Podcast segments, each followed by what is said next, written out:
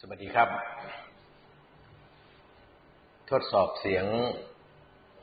ก่อนนะครับว่าเสียงชัดเจนไหมแล้วก็ขอสวัสดี เพื่อนๆทุกท่านที่ เข้ามาร่วม รับชมการ Facebook Live คุณจักรานนท์นะครับ สวัสดีครับ คุณจักรานนท์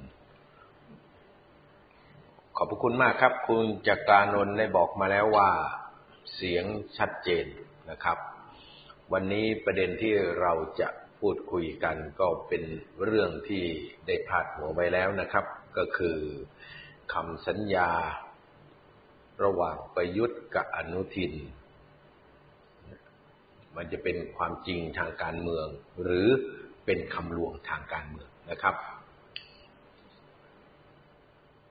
สวัสดีครับ คุณวินัยนะครับ ครูปัญญามาศคุณโกศลนะครับ คุณเจริญนะครับ สวัสดีทุกท่านนะครับ ที่เข้ามา เราก็จะทักทายกันไปก่อนนะครับ จนกระทั่งเวลาสิบนาฬิกา ถ้าใครมีคำถามอะไรก็ฝากได้นะครับ คุณวันวันดีนะครับ สุวรรณผลสวัสดีครับ คุณทัพเปิลนะครับ เทเพิลออกเสียงไม่ชัดนะครับ น่าจะพิมพ์ภาษาไทยมาหน่อยนะครับคุณลุงนะครับ คุณเลือง คุณสุภสุพัชชัยจันหอมนะครับ คุณวัฒนา คุณเจริญนะครับ คุณโกวิทคุณลี อิสลีนะครับ คุณเจริญอ๋อคุณเจริญบอกว่าแชร์ไป คุณมันดีก็บอกเสียงชัดเจนนะครับ คุณหมง หมงหรือมงคุณหมงนะครับ คุณหมงนักเลงคุณธรรม ดีแล้วครับ นักเลงคุณธรรมคุณวินัยนะครับ บอกว่าเพิ่งฟังสดครั้งแรก เคยฟังแต่คลิปทาง YouTube ขอบคุณครับ ก็สดก็ดีครับ หรือว่าใครฟังไม่ทันก็มี YouTube หลายช่องเอาไปลงนะครับ คุณสุพรสุขคุณนะครับ ก็บอกว่าชัดเจน วันนี้เราจะมาทบทวนประวัติศาสตร์ของกลุ่มการเมืองกลุ่มหนึ่ง นั่นก็คือกลุ่มพรรคภูมิใจไทยนะครับ เดี๋ยวผมจะไล่เรียงให้เห็นประวัติความเป็นมาคร่าวๆเพื่อจะสรุปขมวดเข้าประเด็นตามหัวข้อที่เราตั้งกันไว้วันนี้นะครับ คุณนอรองใจหล่อนะครับ คุณอรวรรณนะครับ คุณทองดำนะครับ คุณทองดำคุณทิติวุฒินะครับ บอกว่ามาจากอำนาจเจริญก็ขอบคุณนะครับ ก็ช่วยกันแชร์ไป เรื่องราวที่ผมพยายามนำเสนอกับท่านก็เพื่อที่จะให้ท่านทั้งหลายได้เท่าทันสถานการณ์นะครับ ว่าจะเดินไปอย่างไรไปถึงไหน คุณสุทินนะครับ สวัสดีครับ คุณสุรพันธ์ก็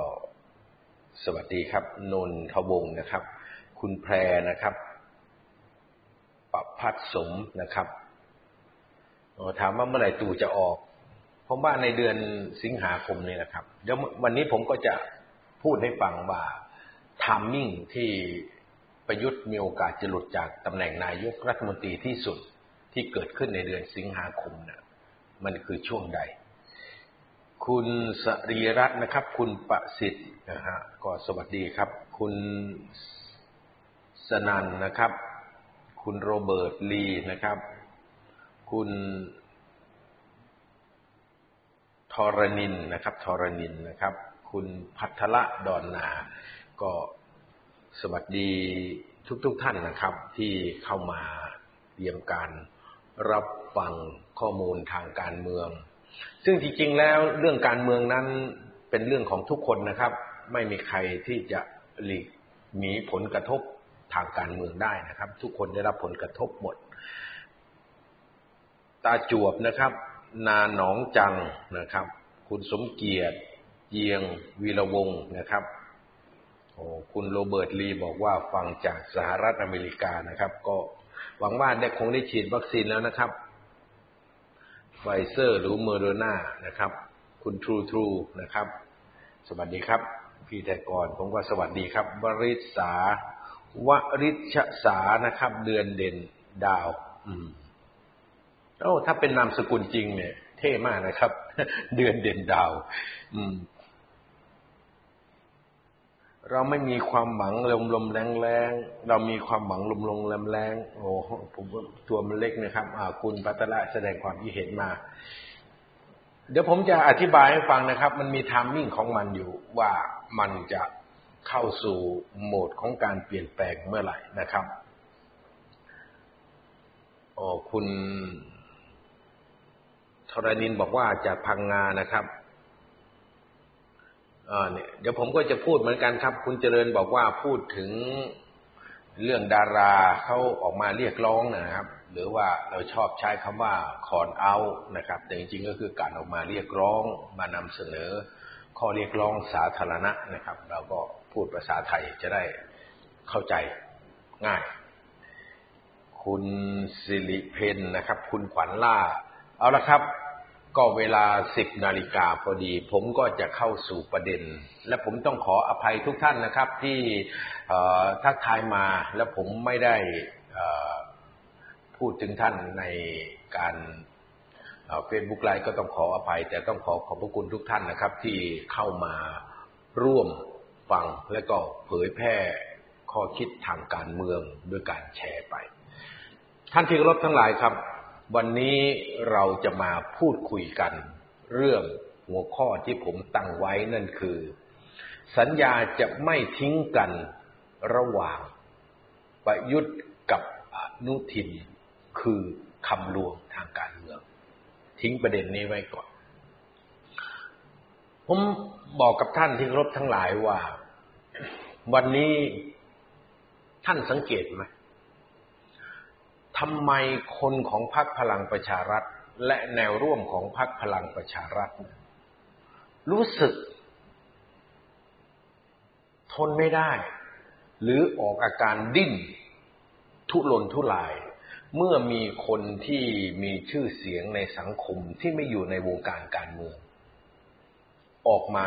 พูด ออกมาเรียกร้อง หรือออกมาแสดงความคิดเห็นทางการเมือง ที่เป็นผลลบต่อรัฐบาล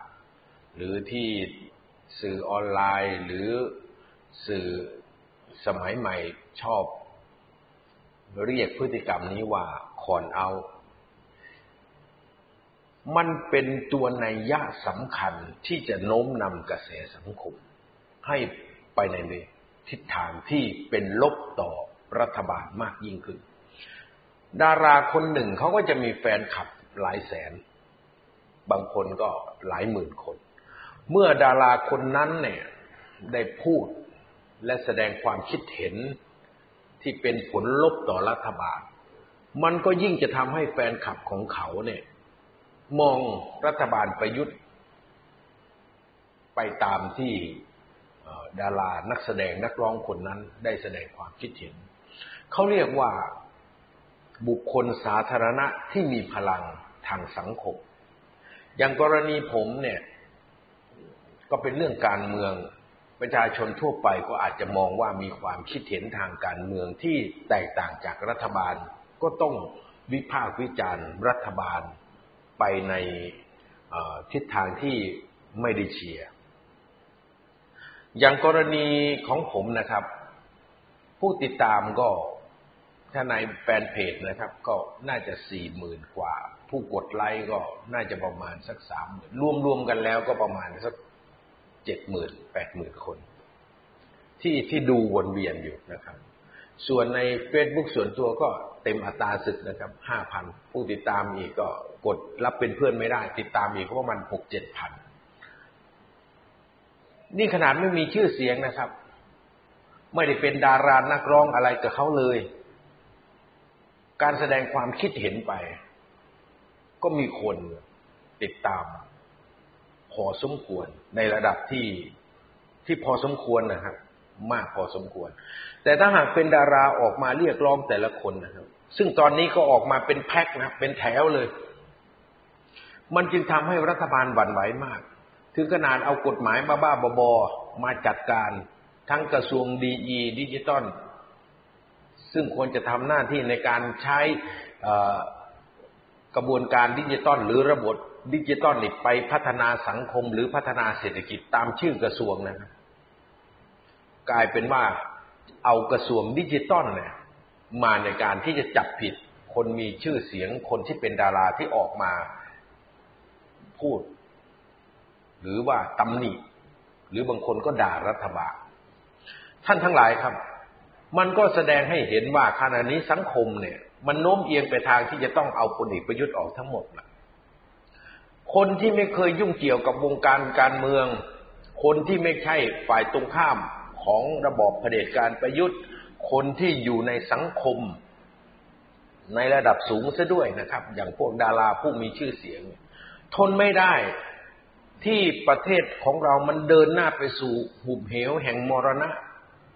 มันจะมีคนสติดีที่ไหนครับ ที่ทนได้ที่เห็นประชาชนนอนตายกลางถนน และไม่มีใครมาเก็บศพมันจะมีคนสติดี คนมีสามัญสำนึกที่ไหนครับ ที่ยินดีปีดากับมีคนนอนตายข้างถนน มันไม่มีครับ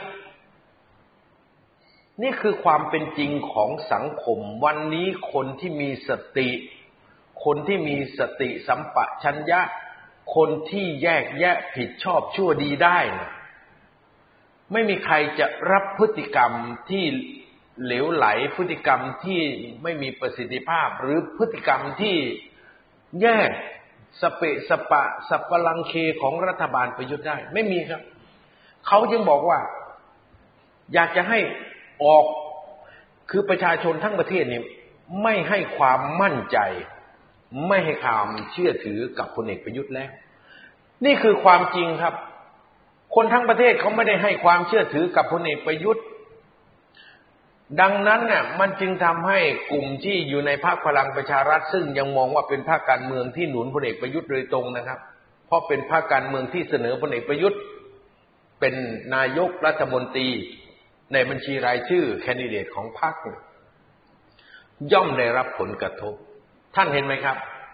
กระแสข้าวล้านกล่องที่พยายามจะกระชากความรู้สึก ของประชาชนให้โน้มเอียงมาที่พรรคพลังประชารัฐก็แปลกไม่มีผลใด ๆ ทางการเมืองเลย ไอ้ข้าวล้านกล่องถูกประชาชนสอบถามซะด้วยว่าเอาเงินจากไหนมาทำงบประมาณจากส่วนไหนเงินของใคร นี่ไงครับ เมื่อคนมันไม่เชื่อแล้ว คิดอะไรออกมา สร้างโครงการอะไรออกมา ก็ล้วนแต่เป็นเรื่องลบทั้งสิ้นเขาเรียกว่าทุกกลยุทธ์ทุกวิธีการทุกยุทธวิธีที่พลเอกประยุทธ์และคณะบริวารสมุนทั้งหลายใช้นั้น ไม่เกิดผลบวกกับรัฐบาลและพลเอกประยุทธ์แม้แต่เรื่องเดียว แม้แต่เรื่องเดียวนะครับ ขอย้ำมันจึงทำให้กระแสสังคมวันนี้เนี่ย ตั้งแต่พี่น้องเกษตรกรที่อยู่ตามหัวไร่ปลายนา มาจนถึงคนชั้นกลางที่อยู่ในหมู่บ้าน คนชั้นกลางที่อยู่ในเมือง ในทุนเล็กในทุนน้อยที่อยู่ในจังหวัดต่าง ๆ เนี่ย ไปจนกระทั่งคนที่มีอิทธิพลต่อสังคมในระดับสูงไปจนสูงสุด มันคิดเหมือนกันหมดโดยไม่ได้นัดหมาย ผมจึงย้ำกับท่านที่ครบทั้งหลายตลอดเวลาว่า หลักการหรือเป้าหมายที่คนไทยเนี่ยยกขึ้นเป็นเป้าหมายทางจิตวิญญาณของชาติไปแล้วนะครับ คือมันอยู่ในความต้องการของประชาชนทุกคนเนี่ยมันอยู่ในจิตวิญญาณของประชาชนเนี่ย เป็นเรื่องเดียวกัน การไล่ประยุทธ์กลายเป็นจิตวิญญาณของประชาชนทั้งประเทศ คิดตรงกัน ต้องการตรงกัน ถ้าคนทั้งประเทศคิดเหมือนกันในประเด็นเดียวกัน มีความต้องการตรงกัน โดยเฉพาะการขับไล่ผู้นำประเทศ มันไม่มีผู้นำประเทศคนไหนรอดครับ ไม่มีเลย ขนาด 14 ตุลา 2516 เหตุการณ์พฤษภาธมินสามห้าเหตุการณ์ ปีสี่เก้าเหตุการณ์ห้าสองห้าสามเหตุการณ์ห้าสิบหกห้าสิบเจ็ดยังไม่ได้เป็นจุดรวมของคนทั้งชาติเหมือนปัจจุบันนี้นะ ท่านไปดูดิทุกวงการทุกสาขาอาชีพ คิดเหมือนกันหมด ท่านจึงเห็นใจมันหวั่นไหว ใจของประยุทธ์ก็หวั่นไหว ใจของพรรคพลังประชารัฐก็หวั่นไหว ใจของพรรคร่วมก็หวั่นไหว ทุกคนรู้ครับ เขาก็รู้ไม่ต่างจากเราหรอก พวกสสนักการเมืองที่มีทีมงานด้วยเงินภาษีอากรของประชาชนสสคนหนึ่งมีผู้ช่วยห้าคน มีที่ปรึกษาผู้ชำนาญการอีก ภาษีของพี่น้องประชาชนนะจ้างพวกนี้ปริญญาตีขึ้นไปได้เงินเดือนบอกพอสมควรนะครับคนเหล่านี้ก็ท่องโลกอินเทอร์เน็ต คนเหล่านี้ก็ ท่องไปในชุมชนเข้าไปคุยกับตลาด เข้าไปคุยกับพ่อค้าแม่ค้าเขาก็รับรู้สิครับว่าประชาชนเนี่ย คิดอย่างไร ประชาชนเดินมาสิบคนไล่ประยุทธ์เก้าคนครึ่งอย่างเงี้ยมันจะทนได้เหรอถึงแม้จะมีกลุ่มคนที่ได้เงินจากพลเอกประยุทธ์นะครับ พวกนักเคลื่อนไหวบางคนได้เงินจากลูกสมุนพลเอกประยุทธ์เนี่ย หรือได้โฆษณาจากลูกสมุนทีมงานของพลเอกประยุทธ์เนี่ย ยังเชียร์พลเอกประยุทธ์ไม่เต็มปากเต็มคำเพียงจะบอกว่าเราอย่าไปหลงกับโซเชียลมากเลย โซเชียลไม่มีตัวตนหรอกพวกนี้ปั่นหลายคนที่เป็นเพื่อนผมนะครับ แต่ยังเป็นทาสสุนัขรับใช้ของพลเอกประยุทธ์อยู่ ก็พยายามโทรมาที่จะกล่อมเราว่า อย่าไปเชื่อโซเชียลมาก โลกโซเชียลมันโลกสมมุติไทกร คนในโซเชียลเนี่ยในความเป็นจริงมันไม่มี คนยังเอาประยุทธ์อยู่ คุณไปดูสิตลาด ผมก็ถามเพื่อนผมว่าแล้วคุณไปดูตลาดไหน คุณไปเดินตลาดไหน พาผมไปเดิน มันก็ตอบไม่ได้ นั่นคือขณะนี้จิตวิญญาณของประชาชนทั้งประเทศต้องการไล่ประยุทธ์ครับ เพราะนั้นใครจะมาพูดยังไงเนี่ยล้วนแต่เป็นคำลวงทั้งสิ้น นี่คือจะเข้าสู่ประเด็นที่ ผมพูดไปเมื่อวันสองวันที่แล้วว่า ประวิตรเนวิน อนุทินเนี่ยเขาบรรลุข้อตกลงแล้ว ว่ายังไงต้องเอาประยุทธ์ออก ถึงประวิตรเนวิน อนุทินไม่ต้องบรรลุข้อตกลง มันก็เป็นภาวะความจำเป็นทางการเมือง ที่ต้องเอาพลเอกประยุทธ์ออก มันจะไม่เป็นภาวะความจำเป็นทางการเมืองยังไงครับ ก็ประยุทธ์พารัฐบาลเดินหน้าต่อไปไม่ได้ พลเอกประยุทธ์ไม่มีสถานะความเป็นผู้นำที่พักร่วมรัฐบาลนี่ ให้ความเชื่อถืออีกต่อไปแล้วนะครับ อยู่ได้เนี่ยด้วยกลยุทธ์ปลอบใจประยุทธ์ไว้ เพราะไม่ต้องการให้ประยุทธ์ยุบสภา แค่นั้นครับตอนนี้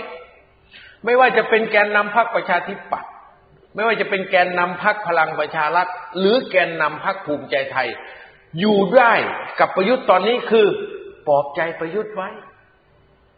ต้มประยุทธ์ไว้ หลอกประยุทธ์ไว้ รอให้ประยุทธ์ตกหลุมพรางก่อน นี่ผมพูดให้ท่านฟังเลย เพราะมันต้องเกิดขึ้นแน่นอน มันไม่มีทางไม่เกิดขึ้น เพราะเขาเรียกว่าภาวะเหตุการณ์มันบังคับให้เป็น คนอย่างพลเอกประวิตยคนอย่างธรรมนัตคนอย่างจุลิน ลักษณะวิสิทธิ์คนอย่างเฉลิมชัยศรีอ่อน คนอย่างเนวินชิดชอบ คนอย่างอนุทินชาญวีรกูลนี่เขาจะมองไม่ออกเลยครับว่า ประยุทธ์มันหมดสภาพแล้ว ทุกคนมองออกหมด พวกนี้ยิ่งมีหัวคะแนน อยู่ตามชุมชนตามหมู่บ้านมีสมาชิกพักเขาก็ส่งข้อมูลมาให้สิครับ ขนาดสสพักพลังประชารัฐที่อยู่ในเขตเมืองนี่ยังเตรียมย้ายพักกันไป เขาเรียกภาวะระสำระสายทางการเมืองมันเกิดขึ้น แต่ตอนนี้เขากำลังเดินเกมไม่ให้ประยุทธ์ยุบสภา อันนี้ผมบอกท่านนะครับ มันไม่ใช่ความลับหรอกทุกคนอ่านออก แต่ไม่พูด ประยุทธ์กำลังถูกพักพลังประชารัฐ ถูกประชาธิปัตย์ถูกภูมิใจไทยล่อ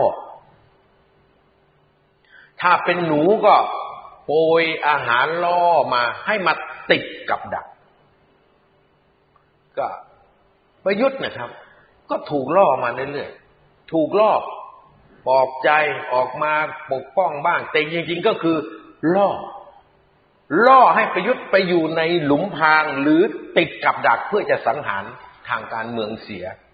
เพราะว่าถ้าไม่สังหารประยุทธ์ทางการเมืองเนี่ย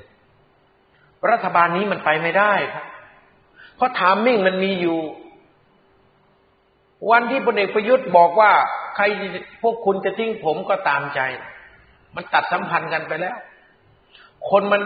อารมณ์มันหมดไปแล้ว ภูมิใจไทยเนี่ย ซึ่งเป็นตัวเขี่ยลูกของเกมโค่นประยุทธ์เนี่ยทำไมภูมิใจไทยถึงเป็นตัวเขี่ยลูกในเกมโค่นประยุทธ์ เพราะอนุทินชาญวีรกูลเนี่ย มีโอกาสเป็นนายกรัฐมนตรีต่อจากพลเอกประยุทธ์มากที่สุด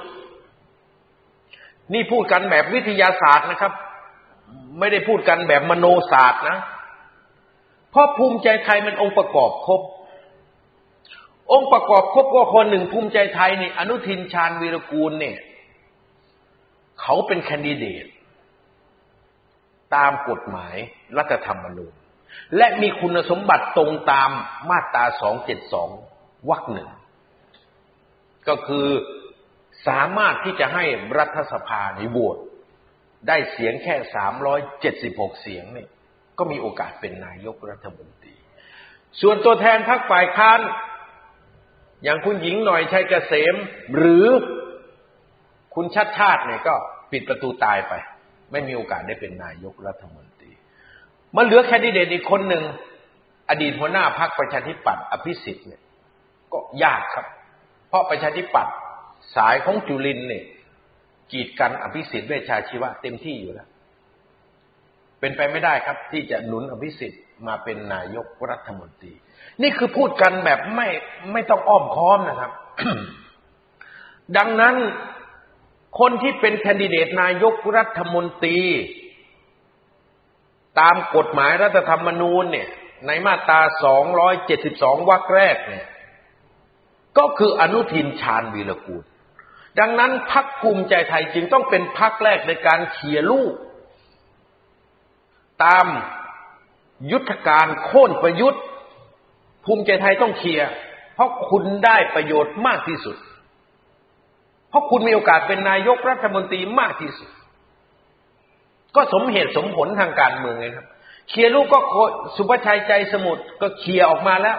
ว่าอนุทินเป็นแพะรับบาปถ้าไม่มีข้อตกลงทางการเมือง ไม่มีทางที่คนอย่างสุภชัยใจสมุทรจะออกมาพูด เพราะสุภชัยใจสมุทรเป็นเบอร์มืองานของเนวินชิดชอบ ถ้าต้องอ่านให้เห็นนะครับ แล้วกำเนิดพรรคภูมิใจไทยนั้นเนี่ย มันก็กำเนิดขึ้น จากคนกลุ่มหนึ่งที่แหกด่านทักษิณออกมา ท่านจำได้ไหมครับ เมื่อหลายปีก่อน น่าจะประมาณปี 2551 ถ้าผมจำผิดก็ขออภัย สารรัฐธรรมนูญมีมติ ยุบพักพลังประชาชน ก็ทำให้คนกลุ่มหนึ่งเนี่ย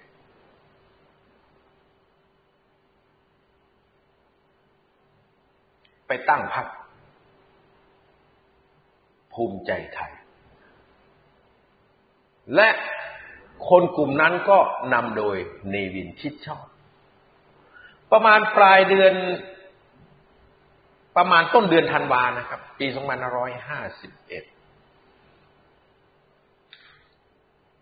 และประโยคอมตะวาจาที่เนวินชิดชอบ ได้แถลงข่าวที่โรงแรมสุโกศลนะครับ บริเวณถนนพญาไทนะมันจบแล้วครับนาย ท่านจำประโยคนี้ได้ไหมครับแถลงทั้งน้ำตา มีเนวินชิดชอบนั่ง มีหลายคนนั่ง แล้วก็แถลงว่า มันจบแล้วครับนาย แล้วก็ก่อตั้งพรรคภูมิใจไทยขึ้น ออกจากพรรคพลังประชาชน และพรรคภูมิใจไทยก็โหวตเลือกอภิสิทธิ์เป็นนายกรัฐมนตรี ตอนนั้นแข่งกับพลตำรวจเอกประชาพมนอกโหวตกันในรัฐสภา นี่ผมต้องทบทวนให้ให้เห็นนะครับ ก่อนนั้น เนวินชิดชอบและกลุ่มภูมิใจไทย คือกลุ่มที่สนับสนุนนายกรัฐมนตรีชื่อสมัครสุนทรเวชสนับสนุนแบบเหนียวแน่นและเข้มแข็ง แต่สมัครสุนทรเวชก็ถูกสารรัฐธรรมนูญปลดออกจากการเป็นนายกเพราะไปรับเงินค่าออกรายการชิมไปบ่นไป สารรัฐธรรมนูญก็ตัดมีมติว่าขาดคุณสมบัติ การเป็นนายกรัฐมนตรี ท่านสมัครก็หลุด ถึงแม้ตอนหลังก็มายอมรับความผิดพลาดในการตัดสิน พอท่านสมัครหลุด กลุ่มคุณเยาวภาวงสวัสดิ์ก็หนุน สามีของตนเองก็คือสมชายวงสวัสดิ์ขึ้นมาเป็นนายกรัฐมนตรี ตรงนี้แหละครับ คือจุดแตกหักระหว่างเนวินชิดชอบและครอบครัวชินวัตรแล้วก็มาสะท้อนให้เห็นเมื่อพักพลังประชาชนถูกยุบเนวินชิดชอบก็หอบสอสอในกวนของตัวเองประมาณสามสิบกว่าคนมาตั้งพักภูมิใจไทย และนั่นคือจุดเริ่มต้น ประโยคอมตะที่บอกว่ามันจบแล้วครับนาย นี่ไงครับ และภูมิใจไทยก็เดินการเมืองมาตลอด และท่านรู้ไหมครับว่า อนุทินชาญวีรกูลนี่เข้ามาวงการการเมืองได้อย่างไร อนุทินชาญวีรกูลก็มาตามสายของสุดารัตน์เยยุราพันธ์ในสมัยไทยรักไทยก็มาเป็นรัฐมนตรีช่วยว่าการกระทรวงสาธารณสุข หลังจากนั้นก็เป็นใหญ่เป็นโตในพรรคไทยรักไทย แล้วก็ประสบเหตุทางการเมืองจากการยุบพรรคไทยรักไทย แล้วอนุทินก็แยกตัวออกมาจากกลุ่มของตระกูลชินวัตรแต่ในความเป็นจริงแล้ว ในช่วงรัฐประหารที่ประยุทธ์ครองอำนาจเจ็ดปีนี่ คนที่เฝ้า อดีตนายกทักษิณไปมาหาสู่อดีตนายกทักษิณมากที่สุดคนหนึ่ง ก็คืออนุทินชาญวีรกูลท่านเห็นไหมครับ อนุทินชาญวีรกูลเขาเป็นนักธุรกิจการเมือง เขาก็จะไม่ยอมตัดใครขาดต้องแตะไว้ทั้งนายกทักษิณต้องแตะไว้ทั้งประยุทธ์ ต้องแตะไว้ทั้งประวิตยแต่คนที่ตัดสินใจทางการเมืองของพรรคภูมิใจไทยก็คือเนวินชิดชอบเนวินชิดชอบเขาก็อ่าน และเนวินชิดชอบเขาก็รู้ว่าวันนี้เนี่ย ประยุทธ์จันโอชามันบทบุญทางการเมืองแล้ว หมดบุญในการเป็นนายกรัฐมนตรีแล้ว รอแค่ถามนี่ ไอ้ที่ยืนพบปะกัน อนุทินมายืนรอ ศักสยามคิดชอบน้องเนวินมายืนรอ แล้วก็บอกกับพลเอกประยุทธ์เนี่ยว่าจะไม่ทิ้งพลเอกประยุทธ์จะอยู่ด้วยกันไปจนกว่าจะครบวาระนั้น คือคำหลอกลวงทางการเมือง เอาถ้าบอกว่าจะถอนตัวในประยุทธ์ก็ยุบสภาวันนี้เลยสิครับ ยุบสภาใครเสียหายครับ พลังประชารัฐเสียหาย อนุทินเสียหาย ประชาธิปัตย์เสียหายพักร่วมรัฐบาลสามพักใหญ่เสียหาย กระแสประชาชนก็จะเทไปพักฝ่ายค้านเพราะพักพลังประชารัฐพักภูมิใจไทยพักประชาธิปัตย์ จะถูกประชาชนตาหน้าว่าเป็นพักฆาตกร มันต้องสลัดข้าพักฆาตกรออกให้ได้ก่อน ถึงจะไปสู่การเลือกตั้งไม่ใช่เกมที่สลับซับซ้อนอะไรเลยท่านที่เคารพทั้งหลายครับ เป็นเกมนอร์มอนเกมปกติธรรมดา เพราะทุกคนก็เห็นอยู่แล้วว่าในอดีตน่ะ เหตุการณ์พฤษภาธมินกรณีพักเทพพักมารน่ะ มันหาเสียงยากขนาดไหน แค่พักเทพคือพักฝ่ายประชาธิปไตยพักมารคือพักที่สนับสนุนระบอบเผด็จการรอสอชอสมัยพลเอกสุนทรคงสมพงศ์หรือพลเอกสุจินดาคลาประยูนแค่ถูกกล่าวหาแค่นี้นะครับ หมดสภาพในการหาเสียงไปไม่เป็น แต่วันนี้มันหนักกว่านั้นอีกครับ รัฐบาลฆาตกร พักการเมืองฆาตกร สุดท้ายก็กลายเป็นพักฆาตกร ไม่มีพักการเมืองไหนจะถูกประชาชนกล่าวหาว่าเป็นพรรคฆาตกรแล้วจะมีความสุขหรอครับ และไม่มีนักการเมืองคนใด ไม่มีพรรคการเมืองคนใด อยากจะออกไปหาประชาชนในขณะหาเสียงเลือกตั้ง แต่ถูกตาหน้าว่าเป็นฆาตกร ที่ฆ่าประชาชน วันนี้สี่พันประสบอีกไม่กี่วันก็ห้าพัน เดี๋ยวจะขึ้นเป็นหมื่น อย่างนี้มันไปเลือกตั้งไม่ได้นะครับ เมื่อไปเลือกตั้งไม่ได้ ก็ต้องหาวิธีการที่จะทำให้พลเอกประยุทธ์ตกหลุมพรางก็คือไม่ยุบสภา ก็เป็นหน้าที่ที่อนุทินชาญวิรกูล และศักสยามชิดชอบ จะต้องไปตีหน้าเศร้าเล่าความเท็จต่อหน้าพลเอกประยุทธ์ว่าเราจะไม่ทิ้งกัน เราจะอยู่ด้วยกันตลอดไป จนกว่าจะครบวาระพูดง่ายๆ ก็เหมือนคำหลอกลวงในนิยายหรือภาพยนตร์เรื่องชั่วฟ้าดินสลายนะครับ จะรักกันชั่วฟ้าดินสลายสุดท้าย มันก็ไม่เป็นจริงอย่างนั้น แล้วเขารออะไรครับเขารอฝ่ายค้าน ผมบอกเลยครับว่าเขารอฝ่ายค้าน ครนี้ฝ่ายค้านกำลังพยายามจะหาข้อมูลระดมข้อมูลเพื่อจะยื่นอภิปราย ไม่ไว้วางใจ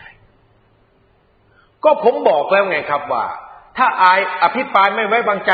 ยื่นถึงมือ ประธานสภาผู้แทนราษฎร รับไว้เป็นยติเมื่อไหร่เนี่ยนายกรัฐมนตรีที่ถูกอภิปราย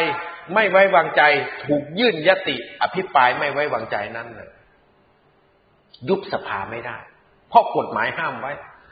จะต้องมีการอภิปรายไม่ไว้วางใจไปจนถึงวันที่ลงคะแนนเสียงในสภาผู้แทนราษฎร สมมุติว่ายื่นสัปดาห์หน้า ก็จะนัดเพื่อจะอภิปรายกัน อาจจะนัดกันหนึ่งอาทิตย์สองอาทิตย์ยังไม่ทราบ เพราะตอนนี้ภาวะโควิดมันระบาด วันที่าตุแท้ของพรรคภูมิใจไทยธาตุแท้ของพรรคประชาธิปัตย์ธาตุแท้ของพลเอกประวิตยธาตุแท้ของธรรมนัตและคนในพรรคพลังประชารัฐ จะแสดงตัวตนที่แท้จริงออกมาให้ประยุทธ์จันโอชาได้เห็น ก็คือวันที่พักฝ่ายค้าน ยื่นยัตติ อภิปรายไม่ไว้วางใจพลเอกประยุทธ์ ยื่นเมื่อไหร่รับเป็นยัตติเมื่อไหร่ นั่นแหละครับ คนเหล่านี้จะแสดงธาแท้ออกมาเลย เพราะวันนั้นประยุทธ์ตกอยู่ในหลุมพรางแล้วเอาก็ตกอยู่ในหลุมพรางสิครับ คือยุบสภาไม่ได้ ยุบสภาไม่ได้ก็เสร็จแล้วครับ หวานคอแรงพักร่วมอะเพราะกำจัดประยุทธ์ในสภาน่ะ มันง่ายนิดเดียว ก็แค่งดออกเสียงนะครับ ประยุทธ์ก็แพ้ยติ อภิปรายไม่ไว้วางใจ พอประกาศผลคะแนน ประยุทธ์ก็จะสิ้นสภาพการเป็นนายกรัฐมนตรีทันที นี่จัดการง่ายๆครับ ในช่วงเวลาที่รอพักฝ่ายค้าน ยื่นยติอภิปรายไม่ไว้วางใจนั้น การเคลื่อนไหวนอกสภาก็ยิ่งจะยิ่งเข้มข้นขึ้น การเคลื่อนไหวนอกสภา ก็จะมีอุณหภูมิที่สูงขึ้นอีก วันนี้การจัดปราศัยของกลุ่มหมู่บ้านทะลุฟ้าได้ผลครับรอเทียนที่อนุสาวรีย์ตอนเย็นปราศัยที่หน้าหอศิลป์ ประชาชนไม่กลัวเลยมาฟังการปราศัยกันเต็ม เพราะประชาชนทนไม่ได้ ประชาชนไม่ต้องการจะเห็นคนนอนตายข้างถนน ประชาชนไม่ต้องการเห็นคนตายคาบ้าน ประชาชนต้องการให้ทุกคนนี่ได้รับวัคซีนแต่รัฐบาลประยุทธ์จัดการไม่ได้ มันจบไปแล้วครับ เรื่องนี้ คนไม่เอา ดังนั้นใครก็ตามที่ออกมาไล่ประยุทธ์ เห็นไหมครับ ฉากหลังของน้องๆหมู่บ้านทะลุฟ้าเนี่ยนำโดยน้องไผ่ดาวดินเนี่ยผมชื่นชมนะครับ มาถูกทางแล้ว ป้ายข้างหลังเขียนชัดเจน ป้ายผ้าประยุทธ์ออกไป เป้าหมายความต้องการสูงสุดที่ประชาชนคนไทยต้องการวันนี้คือประยุทธ์ออกไป ชกให้ตรงเป้า โฟกัสให้มันตรงจุด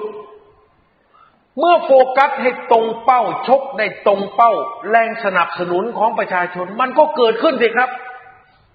เพราะมันตรงกับความต้องการของเขา ในสภาต้องการที่จะโค่นประยุทธ์ นอกสภาก็อยากจะล้มประยุทธ์ อยากจะให้ประยุทธ์ออกไป อยากจะโค่นประยุทธ์เหมือนกัน การปราศัยการยื่นหนังสือเรียกร้องจะเกิดกระแสสูงขึ้นสูงขึ้น ซึ่งมันสูงมากอยู่แล้วตอนนี้ครับ มันเป็นเรื่องจิตวิญญาณของคนทั้งชาติ ที่ต้องการไล่พลเอกประยุทธ์ เป็นเรื่องจิตวิญญาณไปแล้ว ประกอบกับคณะสมบัติทัวร์ของคุณสมบัติบุญงามอนงก็จะซ้อมใหญ่สักครั้งเนี่ย หลังปลดล็อกดาวน์ที่ผมบอกเนี่ยครับ แล้ววันนี้สามสิบจังหวัดในเขตภาคกลางเนี่ย เริ่มที่จะมีการประสานกันเพื่อจะจัดคาม็อบ จะจัดในจังหวัด เฉพาะหรือจะพากันเคลื่อนมากรุงเทพเนี่ยยังไม่รู้ นี่มันเกิดสภาพความสับสนโอลหมาน ทั้งภายในรัฐสภา ทั้งภายนอกรัฐสภา มันก็เกิดคำถามง่าย ๆ ว่า แล้วไอ้นักการเมืองที่อยู่ในสภาเนี่ยรู้ไหมก็รู้สิครับ เขาก็เหมือนเรานี่ละรับทราบข้อมูลเหมือนกัน ได้ยินประชาชนพูดเหมือนกัน อ่านข้อความในโซเชียลเหมือนกัน แม้กระทั่งเขาเข้าไปในครอบครัวเขา เมียเขาก็ว่าเขา สามีก็ว่าเขาว่าปล่อยประยุทธ์อยู่ต่อไปทำไม โดยเฉพาะใครมีลูกที่ยังเป็นวัยรุ่นเป็นคนรุ่นใหม่เนี่ยนักการเมืองที่มีลูกอยู่ในวัยรุ่นวัยรุ่นเนี่ยลูกๆก็กดดันพ่อกดดันแม่ตัวเอง ว่าเมื่อไหร่จะเอาประยุทธ์ออกพ่อ เมื่อไหร่จะเอาประยุทธ์ออกคุณแม่กระแสมันเป็นอย่างนี้ไปทั่วประเทศแล้ว ท่านคิดว่านักการเมืองในพรรคพลังประชารัฐในพรรคประชาธิปัตย์ในพรรคภูมิใจไทย เขาจะไม่รู้หรือ เขารู้ครับ แต่เขารอเวลา เวลาต้องเหมาะสม เพราะถ้าทำให้พลเอกประยุทธ์รู้สึกแบบอ่อนไหวเมื่อไหร่ หรือรู้สึกอยากจะประชดชีวิตเมื่อไหร่เนี่ยเดี๋ยวประยุทธ์มันบ้ายุบสภาขึ้นมา แผนการทั้งหมดก็จะพังคืนไป ดังนั้นท่านจึงเห็นบทละครลวงโลกทางการเมืองเกิดขึ้น บทละครลวงโลกที่แสดงโดยอนุทินและศักสยามจึงเกิดขึ้นคำลวงโลกทางการเมืองจากปากอนุทินและศักสยามจึงเกิดขึ้น ถามว่าประยุทธ์เชื่อไหมประยุทธ์ก็สองจิตสองใจนะครับ แต่ประยุทธ์ตกอยู่ในโลกของนักการเมือง โรคร้ายนะครับ โรคร้ายของผู้มีอำนาจ โรคหนึ่งก็คือ ชอบฟังคนสรรเสริญเยินยอ ชอบฟังคำพูดเพราะๆไม่ชอบฟังเรื่องจริง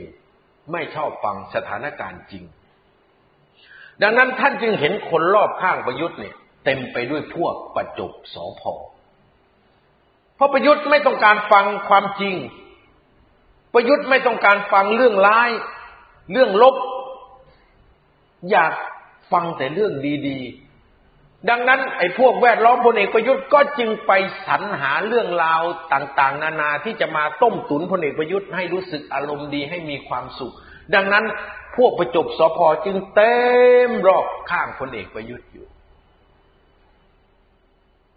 แม้กระทั่งคนนอนตาย ข้างถนนก็บอก ก็เป็นอย่างนี้มาตลอดละครับ พูดได้ยังไง แต่พอคนไร้บ้านเสียชีวิตพอติ๊กตึงเข้าไปเก็บศพเร็ว ไม่มีคนเห็น ไม่มีคนถ่าย แต่ตอนนี้นี่เขากลัวว่าคนเล่ร่อนพวกนี้จะติดเชื้อโควิด ก็เลยต้องรอให้หน่วยงานที่จัดการเรื่องเชื้อเนี่ยมาเก็บทำให้ต้องนอนเสียชีวิตนาน นี่เหตุผลบ้าๆบอๆของพวกประจบสอพอยังเอามากล่อมเกาประยุทธ์ได้เลย ท่านทั้งหลายคิดดูสิครับ ว่าพลเอกประยุทธ์ตอนนี้ตกอยู่ในสภาพอะไรก็สภาพอย่างที่เห็นแหละครับซากศพทางการเมืองที่เดินได้ ก็รอวันนะครับ รอเวลา ที่ผมอธิบายมาทั้งหมดเนี่ย จะเห็นจุดตายของพลเอกประยุทธ์ หลังการประกาศยุติการล็อกดาวน์ซึ่งก็ไม่รู้ว่าเขาจะต่อไปอีกไหมนะครับ เพราะว่าตอนนี้ประชาชนไม่มีข้าวกินแล้ว ประชาชนโมโหหิวแล้ว ถ้าจะต่อไปหลังสองสิงหาเผมว่าแม่จลาจนป้นสะดมเกิดขึ้นแน่ประยุทธ์อยากจะเจอเหตุการณ์อย่างนั้นก็ว่ากันไป แต่ถ้าหากว่าภาวะล็อกดาวน์มันหยุด เพราะวันนี้ผู้ติดเชื้อก็เพิ่มมากนะครับ ไม่ได้ลดเลย ตั้งแต่วันที่ประกาศล็อกดาวน์ 12 มา วันนี้นี่ครับ 10 วันนะครับ วันนี้ 22 ผู้ติดเชื้อเพิ่มสูงขึ้นสูงขึ้นสูงขึ้นตลอด ล็อกดาวน์แต่ไม่ล็อกเชื้อบอกแล้วครับเพราะไม่ให้คนออกไปไหนคนก็อยู่บ้าน ผู้ติดเชื้อก็ติดคนในบ้านตัวเองก็เพิ่มมากขึ้น เพิ่มมากขึ้น มันก็เป็นอย่างนี้แหละครับ นี่คือสภาพของระบบ ระบบสาธารณสุขของไทย ซึ่งดีที่สุดประเทศหนึ่งในโลก ต้องพังคืนลงเพราะการบริหารที่ผิดพลาดของประยุทธ์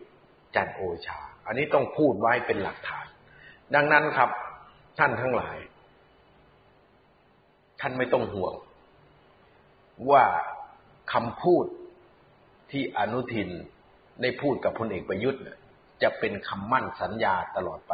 ไม่มีทางครับขนาดอนุทินเนี่ย รับปากกับพี่น้องประชาชนทั้งประเทศ ว่าจะไม่สืบทอดอำนาจของเผด็จการ คนที่เป็นนายกรัฐมนตรีต้องเป็นสสมาเหมือนพวกผม คือไม่เลือกพลเอกประยุทธ์ อนุทินชาญวีรกูล ยังตบัดสัตว์ที่ให้สัญญาไว้กับประชาชนได้เลย สุดท้ายก็มาสนับสนุนประยุทธ์ ภูมิใจไทยยังตบัดสัตว์ที่ให้สัญญากับประชาชนไว้ยังตบัดสัตว์ได้ อันนี้แค่คำปลอบใจคำลวงทางการเมือง ที่จำเป็นจะต้องหลอกโกหกประยุทธ์ให้ประยุทธ์ดีใจเนี่ยทำไมคนอย่างอนุทินกับสัตสยามต้องไปรักษาคำพูดนั้น แค่นี้แหละครับ จะไปรักษาคำพูดกับประยุทธ์ซากศพทางการเมืองที่เดินได้ คนที่ตายแล้วทางการเมืองให้มันมีประโยชน์ไปทำไม อันนี้เป็นสภาพความเป็นจริงอยู่แล้วครับ ดังนั้นอย่าเอามาเป็นเรื่องที่วิตกกังวลว่าพรรครัฐบาลจะอยู่ด้วยกันต่อไป มันอยู่ด้วยกันไม่ได้หรอกครับ เหมือนกันพรรคประชาธิปัตย์เนี่ยกล้าตบัดสัตว์กับประชาชน ที่หาเสียงไว้ว่า ไม่เลือกประยุทธ์เป็นนายก และไอ้คำรับปากที่จะอยู่กับประยุทธ์ไปจะสนับสนุนประยุทธ์ไปทำไมจะตบัดสัตว์ไม่ได้ ขนาดเรื่องใหญ่กว่านี้ยังตบัดสัตว์ได้ อันนี้เรื่องขี้ปติ๋วรับปากกับคนไร้อนาคตทางการเมืองชื่อประยุทธ์เนี่ยทำไมจะตบัดสัตว์กับประยุทธ์ไม่ได้ นี่คือสภาพความเป็นจริงครับ ยังไงก็ต้องไป ยังไงก็ต้องถอนตัว ยังไงก็ต้องยกมือ ไม่ไว้วางใจประยุทธ์ หรืองดออกเสียง สภาพบังคับเดินไปอย่างนี้ครับ ดังนั้น วันนี้พี่น้องประชาชน เราต้องเอาตัวรอดในสถานการณ์วิกฤตนี้ให้ได้ หน้าที่ของประชาชนนะครับ รอเพื่อที่จะไปไล่ประยุทธ์กัน และเราจะไล่ประยุทธ์อย่างจริงจังตอนนี้มีการประสานกันมาเยอะมากนะครับ ที่บอกว่าจะจัดคาร์มอบสามสิบจังหวัด ผมว่าตอนนี้มากเกินกว่าสามสิบจังหวัดแล้วครับ เมื่อวานนี้ก็ว่าไปแล้วยี่สิบจังหวัด ซ้อมครับ นัดกันให้เป็นกระบวนการ หาแกนนำสักคนในจังหวัดนั้นทำเพจขึ้นทำเพจขึ้นมา แล้วก็ไปประกาศในเฟซบุ๊กประกาศในทวิตเตอร์ได้ครับ แล้วคนก็จะมาทำสักสองถึงสามครั้ง แล้วนัดโค่นรัฐบาลพร้อมกัน อีกไม่นานครับ ผมบอกว่าพี่น้องประชาชนได้โค่นรัฐบาลแน่นอน ได้โค่นประยุทธ์แน่นอน อาจจะจบก่อนการอภิปรายของพรรคฝ่ายค้านก็ได้ คือประยุทธ์ไม่ตายนอกสภา ไม่นั่งเครื่องบิน นั่งเฮลิคอปเตอร์หนีออกจากบ้านพักไปลงที่สนามบินดอนเมือง แล้วบินไปสิงคโปร์เนี่ยคือเส้นทางทางหนีเป็นอย่างนี้นะครับ นั่งเฮลิคอปเตอร์จากบ้านพักในค่ายทหาร ไปลงสนามบิน จะไปลงดอนเมืองก็ได้ ลงบอนอหกอะ แล้วก็ขึ้นเครื่องบินไปที่สิงคโปร์จากสิงคโปร์ก็อาจจะต่อไปที่นิวซีแลนด์นี่เส้นทางนี้เป็นอย่างนี้เขาเตรียมไว้แล้ว อาจจะได้หนีทางนี้ หรือ หมดสิ้นสภาพการเป็นนายกตายกลางสภา ก็มีสองวิธีให้พลเอกประยุทธ์เลือกเอาครับ จะเลือกตายกลางสภา ในวันถูกลงมติไม่ไว้วางใจ หรือจะเลือกหนีตายโดยการขึ้นเฮลิคอปเตอร์ แล้วไปลงสนามบิน จะไปลงบอนอหกหรือจะไปลงสุวรรณภูมิ แล้วก็นั่งเครื่องบินไปต่างประเทศเลือกเอาแต่วันหนึ่ง ประยุทธ์ต้องได้เจอสองทางเลือกนี้ ในเดือนสิงหาคม ประยุทธ์จ้องได้พบสองทางเลือกนี้ ในเดือนสิงหาคม ผมพูดย้ำสองครั้งเลยครับมีข้อหน้าสังเกตไปในสุดท้ายนะครับ ประยุทธ์ จะหนีเนี่ย มีการเตรียมการหรือยังท่านทั้งหลายครับ ผมบอกกับท่านที่เคารพไว้เลยว่า เขาได้มีการเตรียมการล่วงหน้าไว้พอสมควร ทุกคนนะครับ นักการเมืองหรือนายกรัฐมนตรีที่กำลังถูกประชาชนขับไล่อย่างรุนแรงขนาดนี้เนี่ยอย่างมหาศาลขนาดนี้เนี่ยไม่มีใครไม่เตรียมทางหนีทีไล่ไว้ครับ และประยุทธ์ก็เตรียมทางหนีไว้แล้ว จะเป็นทางหนีที่ผมพูด หรือจะเป็นทางอื่น เดี๋ยวผมจะไปสืบมา แต่ที่ผมรู้ก็คือนั่งเฮลิคอปเตอร์ ไปลงสนามบิน แล้วนั่งเครื่องบิน ส่วนตัวไปที่สิงคโปร์ จากสิงคโปร์ค่อยไปต่อ ก็เหตุการณ์อย่างนี้จะเกิดขึ้น อีกไม่นานครับ ไม่ตายกลางสภาก็หนีตายเพราะประชาชนไล่ ท่านที่เคารพทั้งหลายครับ ก็ต้องขอให้กำลังใจกับพี่น้องประชาชนทุกคนนะครับ ชัยชนะใกล้เข้ามาแล้ว ประชาชน ไม่ยอมให้รัฐบาลประยุทธ์ปกครอง เพราะรัฐบาลประยุทธ์ปกครองไม่ได้ หากสถานการณ์ยืดเยื้อยาวนานไปกว่านี้ ประชาชนจะลุกขึ้นมาสร้างการปกครองของตนเอง และวันนั้นสภาพของประเทศไทยก็จะเปลี่ยนไปไม่เหมือนเดิม วันนี้ผมไทกรพลสุวรรณต้องกราบขอบพระคุณทุกท่านนะครับ ที่มาร่วมรับฟังกันเฟซบุ๊กไลฟ์กัน แล้วขอบพระคุณอย่างยิ่งสำหรับคนที่แชร์ไป มีโอกาสก็จะกลับมาพูดกับพี่น้องประชาชนอีกครั้งหนึ่งนะครับ วันนี้ขอลาไปก่อนครับ สวัสดีครับ